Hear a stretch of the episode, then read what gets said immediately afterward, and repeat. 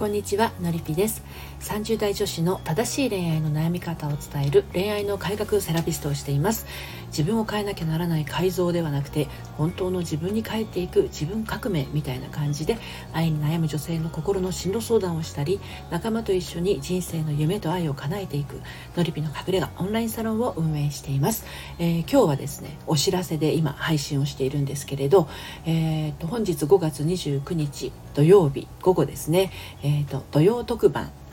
ということで Yahoo! 知恵袋発言小町の恋愛相談を切るライブをですねお届けしようと思ってます。こちらの、えーと、悩み相談恋愛相談を切るライブは普段はですね平日の12時15分にお届けしているものなんですね。ですがあのお勤めしてらっしゃる方なかなかリアルタイムで聞くことができないということもありますので、えー、本日午後ですね、えー、開催しようと思ってます。えっと一応1時頃を予定してるんですがリアルタイムな情報のキャッチそれから本日どんなお悩みを扱うのかっていうのがですねあの事前にわかるオープンチャットの方にえ、登録してもらうと便利かなと思います。現在41名のスタイフな仲間がですねスタンド FM のお名前で登録してくださっています。で今日、えーと、扱うお悩みはですねえっ、と婚活中の方の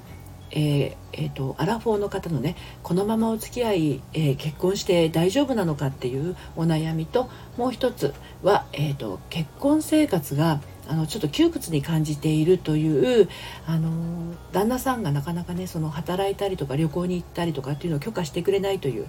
あの方のお悩み。普段は1つなんですが今日は2つを切ろうと思っております。そして、えー、この内容詳細がもうすでにオープンチャットの方にねリンク貼ってますので、えー、まあ、どんな悩みか事前に知りたい方はですねあの普通のチャットあの LINE と違って LINE グループと違って遡ってどんなことをあの発言し合ってるのかが見ることができますのでこれからね、えー、登録していただいても全然大丈夫です。概要欄にリンクを貼っていますのでそちらの方からオープンチャット遊びにいらしてください。いつでも入っていつでも抜けることができます。ということで本日午後、えー